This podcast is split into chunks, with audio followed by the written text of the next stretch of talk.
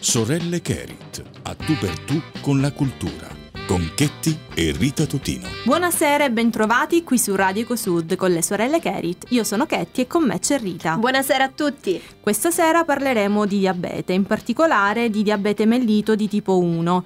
È sì. un argomento diciamo importante, delicato, però abbiamo deciso insomma di parlarne e lo faremo con un'esperta. Sì, innanzitutto però definiamo Chetti cos'è il diabete in generale. Sì, il diabete è una malattia cronica caratterizzata caratterizzata da un aumento della quantità di zucchero presente nel sangue, ossia da iperglicemia. Ne esistono due tipi principali, abbiamo il diabete di tipo 1 e il diabete di tipo 2, che si differenziano per i sintomi iniziali, per la terapia e per la possibilità di prevenire. Ma un'altra forma di diabete molto diffusa è anche il diabete gestazionale, cioè quello che compare in gravidanza e a carattere transitorio. Stasera però eh, noi ci soffermeremo sul sì diabete mellito di tipo 1. Sì, sì, vogliamo approfondire proprio questo questa tipologia di diabete.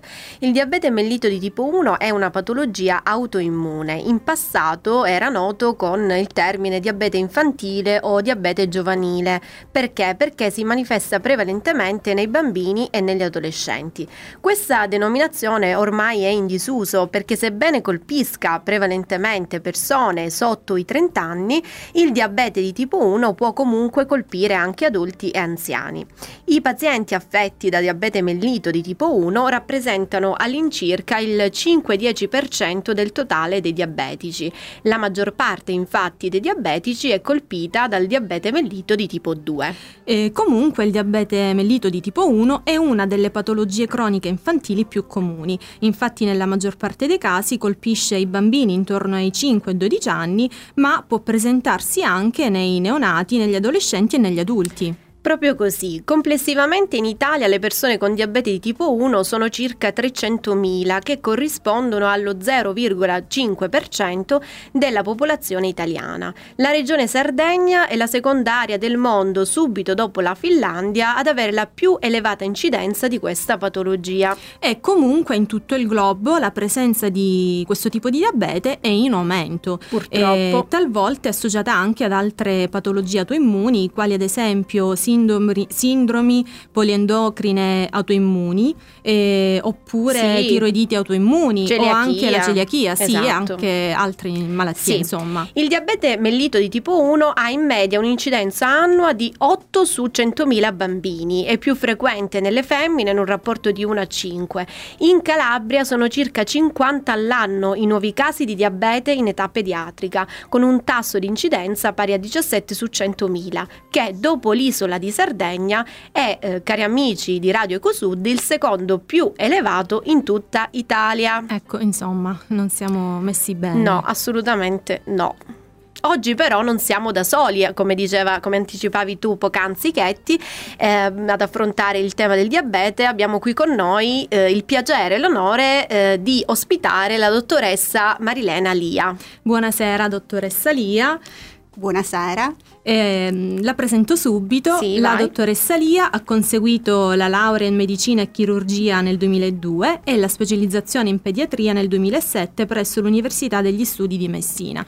Inoltre ha conseguito un master di secondo livello in medicina eh, perinatale e cure intensive neonatali nel 2015 presso l'Università di Padova ed è al secondo anno in corso del master di secondo livello in diabetologia e endocrinologia pediatrica presso presso l'Università degli Studi di Roma Tor Vergata. Dal 2008 al 2018 è stata dirigente medico presso l'UOC di pediatria dell'ospedale di San Donà di Piave, dove ha rivestito il ruolo di responsabile dell'ambulatorio di diabetologia pediatrica, è stata componente della commissione aziendale per la cura e la gestione del diabete mellito in età pediatrica, responsabile dei campi scuola per bambini diabetici, referente dei corsi di formazione e somministrazione del glucagone a scuola e referente della comunicazione con l'utenza e gestione interna della conoscenza. Da febbraio 2018 è dirigente presso l'UOC di pediatria del Grande Ospedale Metropolitano di Reggio Calabria, dove prosegue nell'attività di cura e gestione del diabete mellito in età pediatrica. Buonasera dottoressa e io devo dire che ho voluto sottolineare il suo percorso proprio per far capire ai nostri amici ascoltatori insomma eh, della forte esperienza che ha lei appunto in questo campo. Sì, uh, grazie, buonasera a voi uh, per uh, l'invito. Che, um, per noi è un piacere averti qui con noi. grazie. Eh, dottoressa, come abbiamo detto poc'anzi, il diabete è una patologia in forte crescita, non solo tra gli anziani. Approfondiamo insieme questo argomento. Eh, innanzitutto vorrei eh, che lei ci spiegasse nello specifico eh, cos'è il diabete mellito.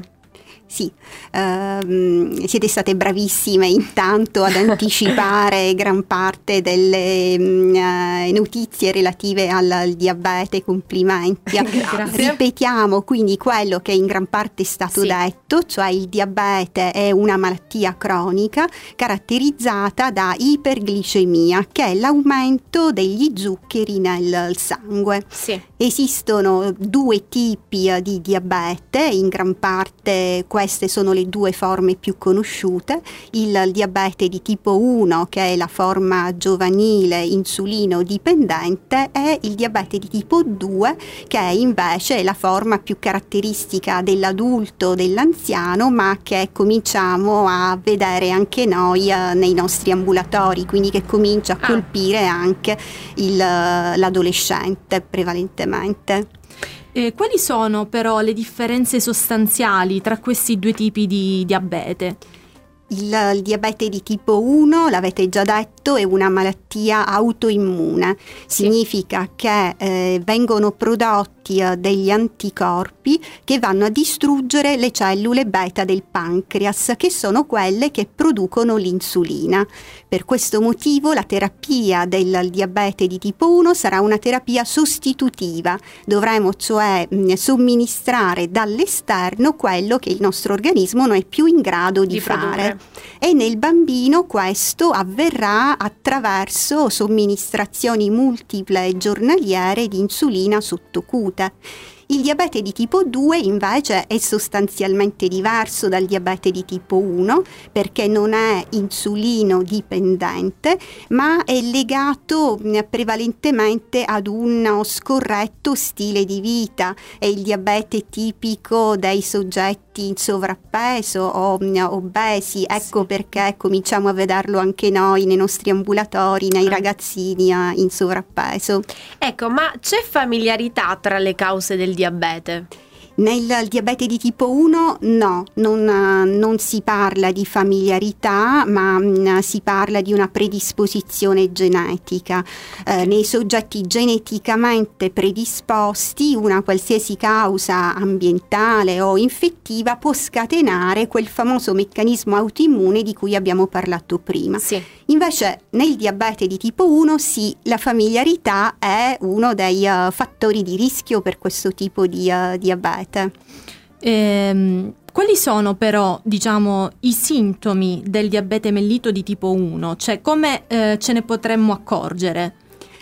Come riconoscerlo, ecco. ecco. Esatto, nel bambino in realtà i sintomi coincidono con l'esordio della malattia, cioè con il, il momento della diagnosi. Eh e sono, prevalent- sono tre i segni caratteristici, non si può sbagliare.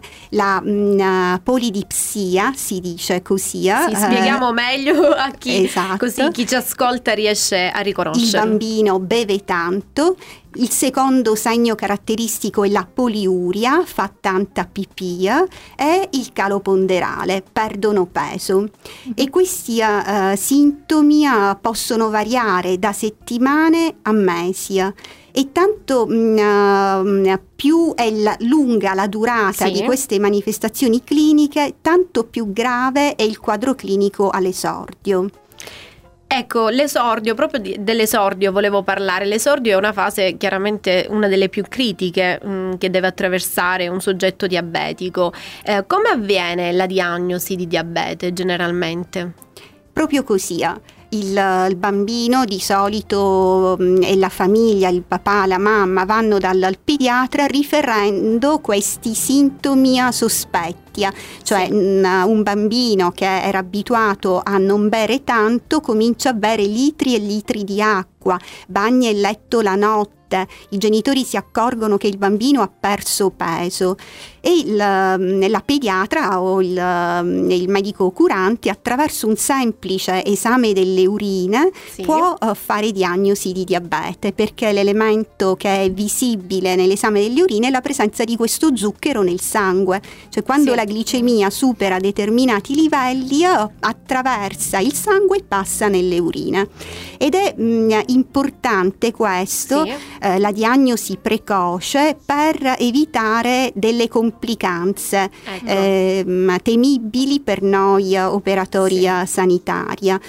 La complicanza più grave eh, in assoluto è il coma chetoacidosico ed è per questo che eh, qualche anno fa la sì. Società Italiana di uh, Endocrinologia e Diabetologia Pediatrica ha promosso una campagna di prevenzione. Ah, ecco, importante. molto importante. Sì, infatti. sì, ne parleremo anche dopo di questo. Esatto. Di prevenzione. La prevenzione è fondamentale, non tanto, non si riesce tanto a prevenire il diabete, ma possiamo prevenire la complicanza che l'esordio del diabete comporta, che è appunto il coma che acidosico. Questa campagna di prevenzione recitava proprio questo, se sì. il tuo bambino fa tanta pipì e beve tanto, contatta subito il tuo pediatra perché potrebbe avere il diabete.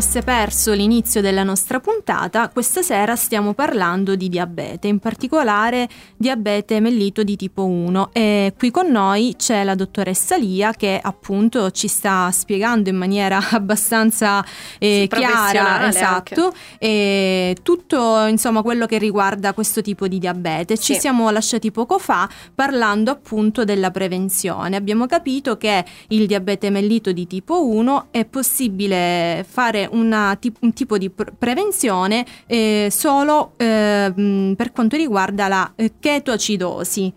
Sì, Sì. Esatto. E, quindi quando il bambino beve tanto e fa tanta pipì eh, è diciamo necessario esatto, contattare la pediatra.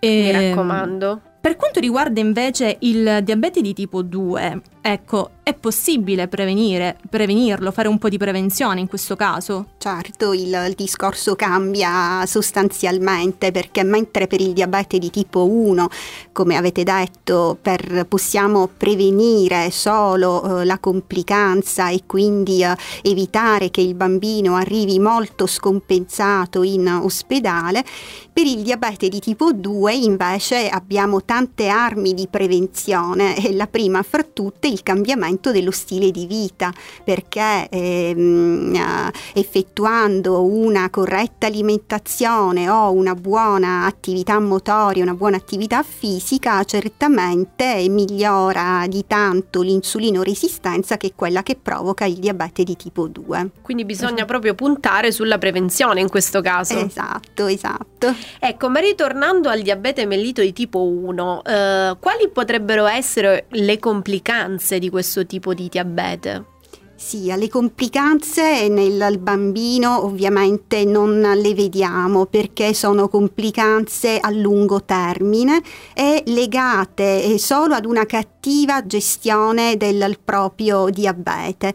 Il, il bambino che mh, eh, effettua pochi controlli o che mantiene glicemie stabilmente elevate nel tempo può mh, incorrere nelle complicanze che sono poi quelle comuni a tutte le forme di diabete che possono interessare i grandi vasi o i piccoli vasi e possono riguardare problemi oculari piuttosto che eh, dei grossi vasi ehm, cardiaci, le ischemie cardiache, le ischemie cerebrali o ehm, le arteriopatie obliteranti degli arti inferiori, però sono patologie che in età pediatrica non si vedono le complicanze, ma il Sì. bambino deve imparare a, a controllare bene il suo diabete già dall'età pediatrica per prevenire queste complicanze nel futuro. Quindi anche in Beh. questo caso parliamo di prevenzione in questo senso. Sì. Credo che comunque sia anche importante, diciamo, monitorare no? il diabete di tipo 1 e quali mh, possono essere gli esami utili proprio per il mon- monitoraggio costante e continuo? Sì, abbiamo dei parametri a cui ci atteniamo. Eh, ogni tre mesi, ad esempio, facciamo un esame che si chiama emoglobina glicata, che ci dà contezza della media glicemica degli ultimi tre mesi. E questo è un parametro che il ragazzino con il diabete, i bambini o le loro Sì. famiglie imparano a conoscere perché ogni tre mesi ci vediamo per monitorare questo parametro. Adesso mh, eh, con i nuovi dispositivi elettronici che i bambini sono abituati a tenere, i famosi sensoria, siamo abituati a monitorare un altro parametro che è il time in range. Significa il, tempo che il, bambino, che le glicemie del bambino restano dentro l'intervallo stabilito e tanto più alto ovviamente questo tempo, tanto migliore il controllo metabolico. Poi annualmente vengono effettuati altri esami, come mh, avete anche ricordato voi all'inizio, Sì. perché il diabete, essendo una malattia autoimmune, può associarsi ad altre malattie autoimmuni che possono comparire nel corso della vita, come la tiroidite o la celiachia e mh, annualmente facciamo il controllo anche di, eh, di questi parametri, oltre che della funzionalità renale, l'elettrocardiogramma, il fondo dell'occhio. Sono numerosi, diciamo, gli Sì, esami li che teniamo bene sotto controllo, diciamo. Ok, Ehm, ora eh, il diabete mellito di tipo 1 è un diabete, abbiamo detto, che principalmente coinvolge bambini e adolescenti. Gli ambiti che generalmente vengono frequentati da bambini e adolescenti sono eh, quello familiare, quello scolastico, quello amicale. Mm, Ecco, ora rispetto a quello scolastico vorrei un attimino soffermarmi perché spesso si crea confusione rispetto a chi deve fare cosa, come e quando. Eh, c'è anche tanta mm, eh, c'è confusione ma anche tanta paura, anche. sì, disorientamento da parte del eh, personale scolastico rispetto alla gestione del diabete. Facciamo un poco di chiarezza così anche eh, cerchiamo di eh, far capire qual è il livello di responsabilità anche che il personale scolastico poi eh, assume.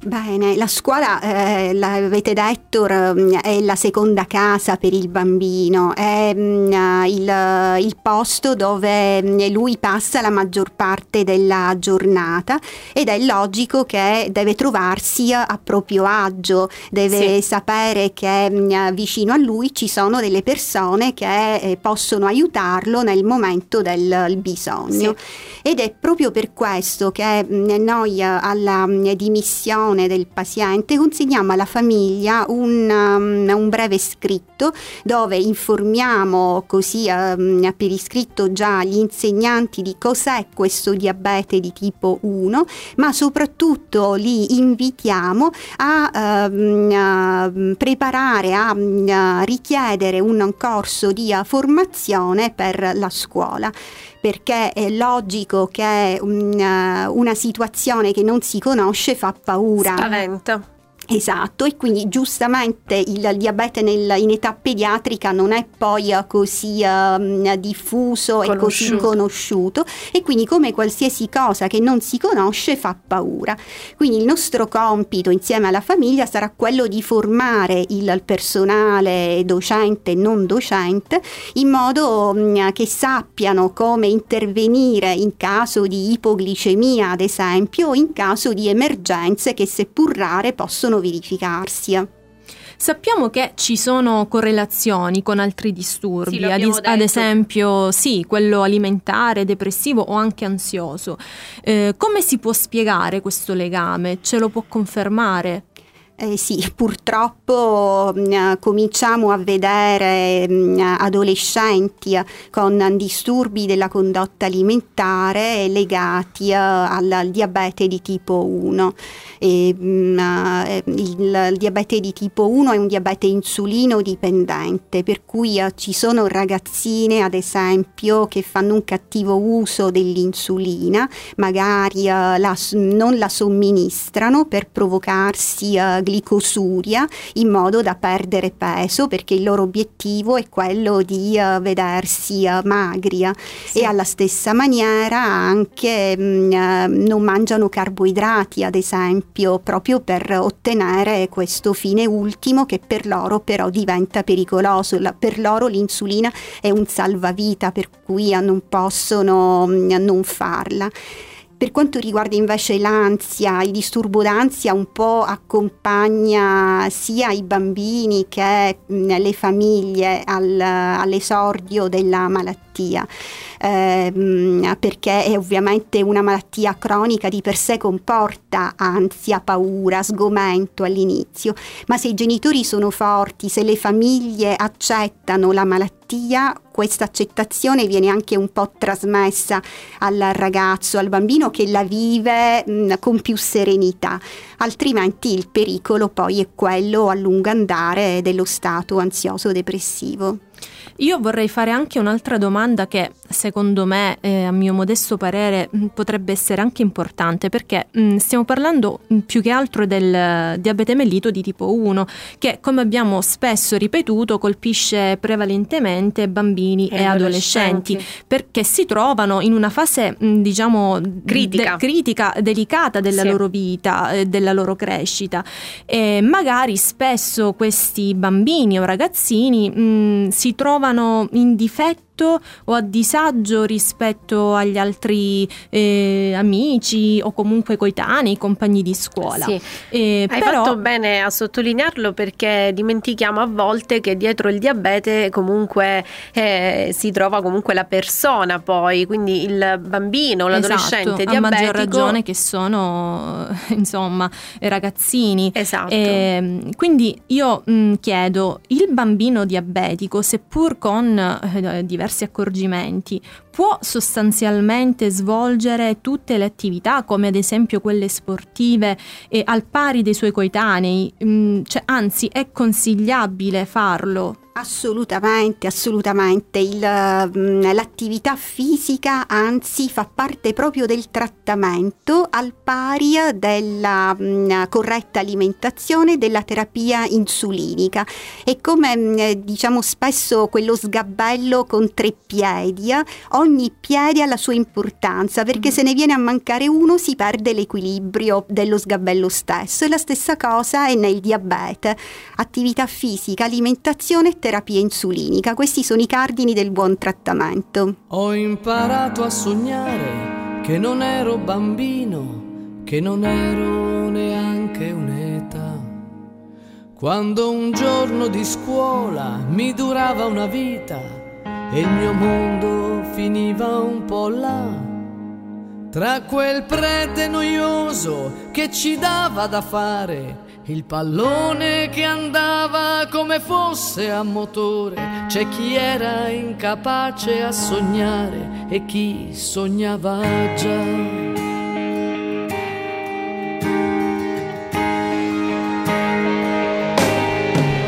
Ho imparato a sognare e ho iniziato a sperare che chi ha da avere avrà. Ho imparato a sognare quando un sogno è un cannone che se sogni ne ammazzi metà. Quando inizi a capire che sei solo in mutande, quando inizi a capire che tutto è più grande, c'è chi era incapace a sognare e chi sognava già. Tra una botta che prendo e una botta che do, tra un amico che perdo e un amico che avrò. E se cado una volta, una volta cadrò e da terra da lì m'alzerò. C'è che ormai che ho imparato a sognare, non smetterò.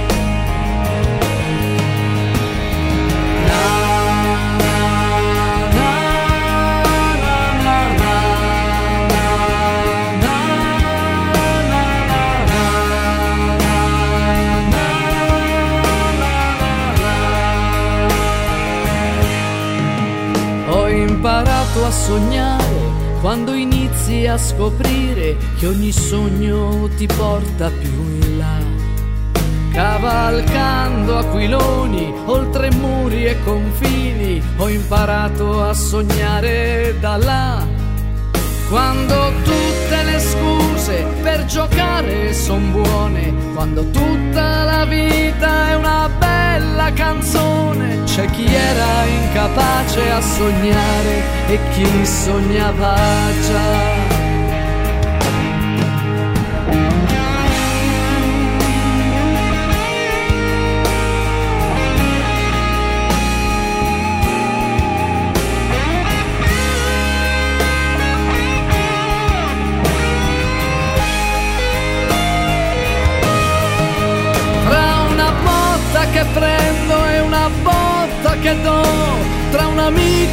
Che perdo e un amico che avrò.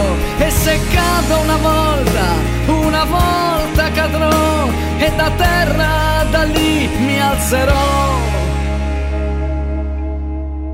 C'è che ormai che ho imparato a sognare, non smetterò. C'è che ormai che ho imparato a sognare, non smetterò. C'è che ormai che ho imparato a sognare, non smetterò.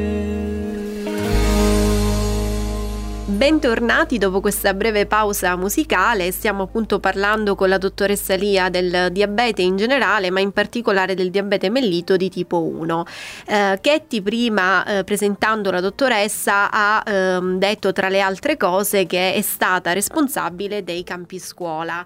Ecco, io vorrei un attimino approfondire eh, questo aspetto. Eh, l'esperienza del campo scuola regionale per ragazzi con diabete mellito di tipo 1, eh, tra l'altro come completamente finanziato dalla Regione Calabria, ogni anno vede la partecipazione di ragazzi e di ragazze che provengono un po' da tutto il territorio regionale e che sono seguiti presso i centri di diabetologia pediatrica regionali afferenti alla rete diabetologica pediatrica calabrese. Ecco, mh, mm, è un'esperienza particolarmente importante, eh, profonda, eh, non solo oh, mh, dal punto di vista ecco, dei ragazzi che poi prendono parte a, questo, a questi campi scuola, ma anche eh, dal punto di vista dei professionisti. Ho avuto piacere di, di eh, prenderne parte come psicologa e posso assolutamente confermarlo. Ehm, che valore assume eh, per i ragazzi il, il campo scuola regionale? Sì, è una grande esperienza di vita il campo scuola. Chi l'ha vissuto come noi sa che si porta a casa un grande bagaglio umano. Per i bambini viene vissuta come una sorta di palestra, una vacanza sì. in cui uh, i ragazzi, uh, di solito dagli 8 anni ai 18 anni, uh, imparano a gestire in autonomia il proprio diabete, quindi rappresenta un po' il distacco dalla famiglia, la prima esperienza fuori casa per loro insieme al loro diabete e lo imparano a gestire insieme a tutta un'equipe che sta intorno a loro, che è costituita proprio dal pediatra diabetologo, dalla dietista, dalla psicologa e dagli infermieri eh, dedicati. Una grande, una gran bella esperienza, sì. E, ehm... La rete diabetologica pediatrica calabrese invece ehm, che importanza ha in Calabria in particolar modo oggi? Sì, la rete diabetologica pediatrica calabrese riveste una grande importanza.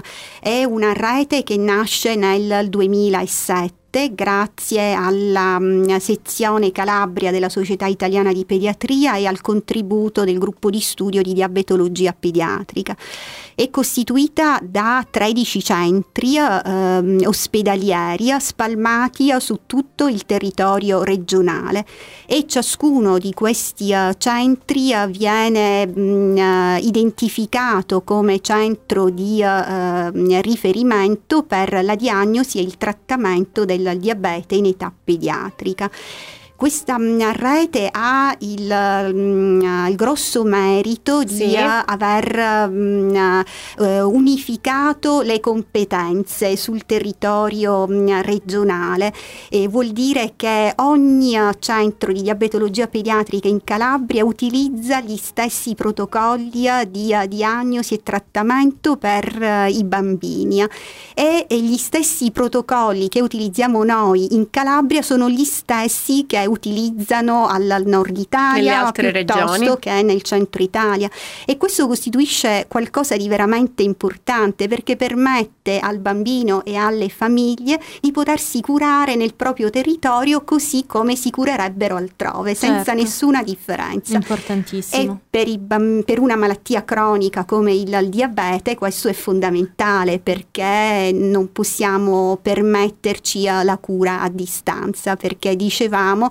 che comporta mh, mm, tante piccole attenzioni che solo un centro locale può garantire. garantire. E in che modo però, dottoressa, la tecnologia va incontro al diabete? Sì, uh, oggi la tecnologia aiuta molto i uh, ragazzini con il, il, diabete, sia per quanto riguarda i uh, controlli glicemici che per quanto riguarda l'iniezione di insulina.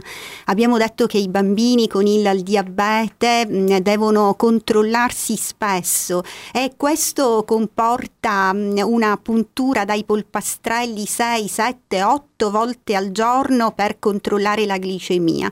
Altrettante volte al giorno devono iniettarsi l'insulina sottocute attraverso delle punturine. La tecnologia è venuta incontro attraverso dei sensori sottocutanei che sono una sorta di holter glicemici che invece permettono di monitorare la glicemia ogni 5 minuti. Esistono due tipi di uh, monitoraggio glicemico sottocutane sottocute, quello appunto continuo o anche flash per chi non um, vuole un, uno strumento un po' più uh, leggero. Invece per quanto riguarda l'iniezione sottocute avviene attraverso un microinfusore.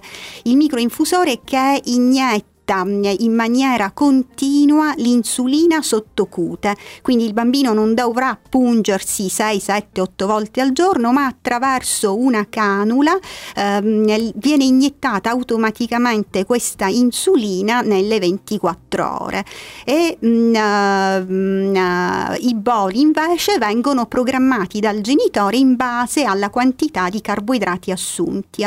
Quindi eh, il microinfusore che lavora insieme insieme al sensore è una sorta di sistema integrato che eh, cerca di riprodurre il più possibile quello che fa normalmente il pancreas nel nostro organismo. Quindi possiamo dire che in questo caso la tecnologia è molto importante. Assolutamente, di, di, grande aiuto. Eh, io eh, vorrei concludere sì. il nostro incontro. Smorziamo gli animi. Esatto. Eh, con la tipica Fatidica. e la domanda di routine che sì. ormai facciamo a tutti i nostri ospiti. Che tocca anche alla dottoressa. Esatto, quindi io dottoressa le chiedo, quale libro ci ha portato stasera? Allora, io vi ho portato un libro a cui sono molto mh, mm, affezionata, che mi piace molto, ed è L'alchimista di uh, Paolo Coelho. È mh, mm, una sorta di uh, favola moderna, è mh, mm, la storia di un, un, pastore che insegue un sogno, che uh, vuole raggiungere un tesoro e per fare questo percorre diverse, una strada, percorre una strada che, ehm, in cui incontra diversi ostacoli, ma eh, da questi ostacoli lui riesce a ricavare sempre qualcosa di positivo. Quindi il, il messaggio mh, eh, che lancia questo libro mh, mm, è un messaggio di, uh, di speranza sì. nel, uh, nel, futuro mh, mm, per affrontare con uh, determinazione e forza anche tutte le difficoltà che la vita ci mette davanti. Con positività. Esatto, anche un po' per queste famiglie con i bambini con il, il diabete. Sì, è consigliabile. Eh, sì, sì, dà tanta forza e, e speranza, quindi serve. Ecco, ma c'è una frase in particolare che vuole citare eh, che magari l'ha colpita in modo così particolare? Mm, sì. Sì, è sempre un po' legata a questo, uh, a questo ottimismo che vuole lasciare il libro. Sì. E, uh, è un, la frase è questa, l'ora più buia è sempre quella che precede il sorgere del sole. Ah, Insomma. che bella frase! Piena di significato. Sì. Esatto, esatto. E quindi uh, la speranza un po' sempre... è un bellissimo messaggio che stiamo mandando attraverso questo questo libro anche ai nostri amici ascoltatori di Radio Q e a, e a chi in qualche modo si trova eh, nella situazione, ecco, in questa condizione diabetica eh, che deve affrontare, che quindi ha bisogno proprio di messaggi positivi come quelli che lei stasera sta lanciando. Oggi la gente ti giudica per quale immagine hai, vede soltanto le maschere, non sa nemmeno chi sei Devi mostrarti invincibile, collezionare trofei, ma quando piangi in silenzio scopri davvero chi sei. Credo negli esseri umani, credo negli esseri umani, credo negli esseri umani che hanno coraggio, coraggio di essere umani, credo negli esseri umani, credo negli esseri umani Credo negli esseri umani che hanno coraggio, coraggio di essere umani.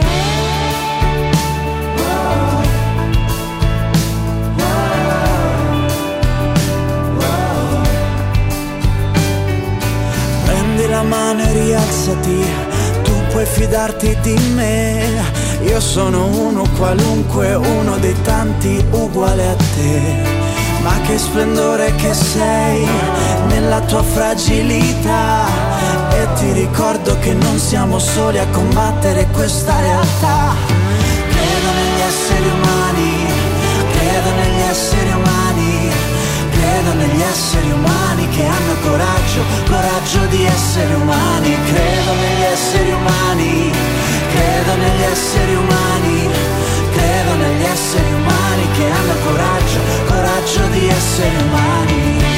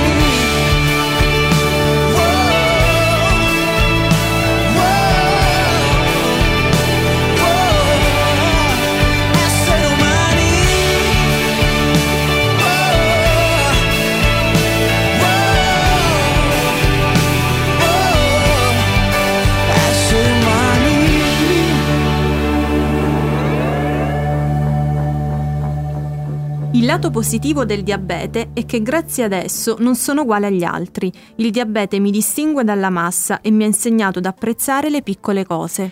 Noi vi lasciamo con questa profonda e significativa riflessione di un bambino diabetico. Ringraziamo tantissimo la nostra esperta Sì. e dolcissima dottoressa Sì. Lia e la invitiamo naturalmente a venirci a trovare di nuovo Al quando più vuole. presto. Grazie, volentieri. Vi invitiamo, cari amici di Radio Ecosud, a prendere visione del nostro sito www.kerit-lc.it delle pagine social Instagram e Facebook Kerit LC Edizioni. Noi vi aspettiamo sempre qui su Radio Ecosud e alla prossima puntata. Ciao dalle sorelle Kerit. Avete ascoltato Sorelle Kerit, a tu per tu con la cultura, con Chetti e Rita Totino.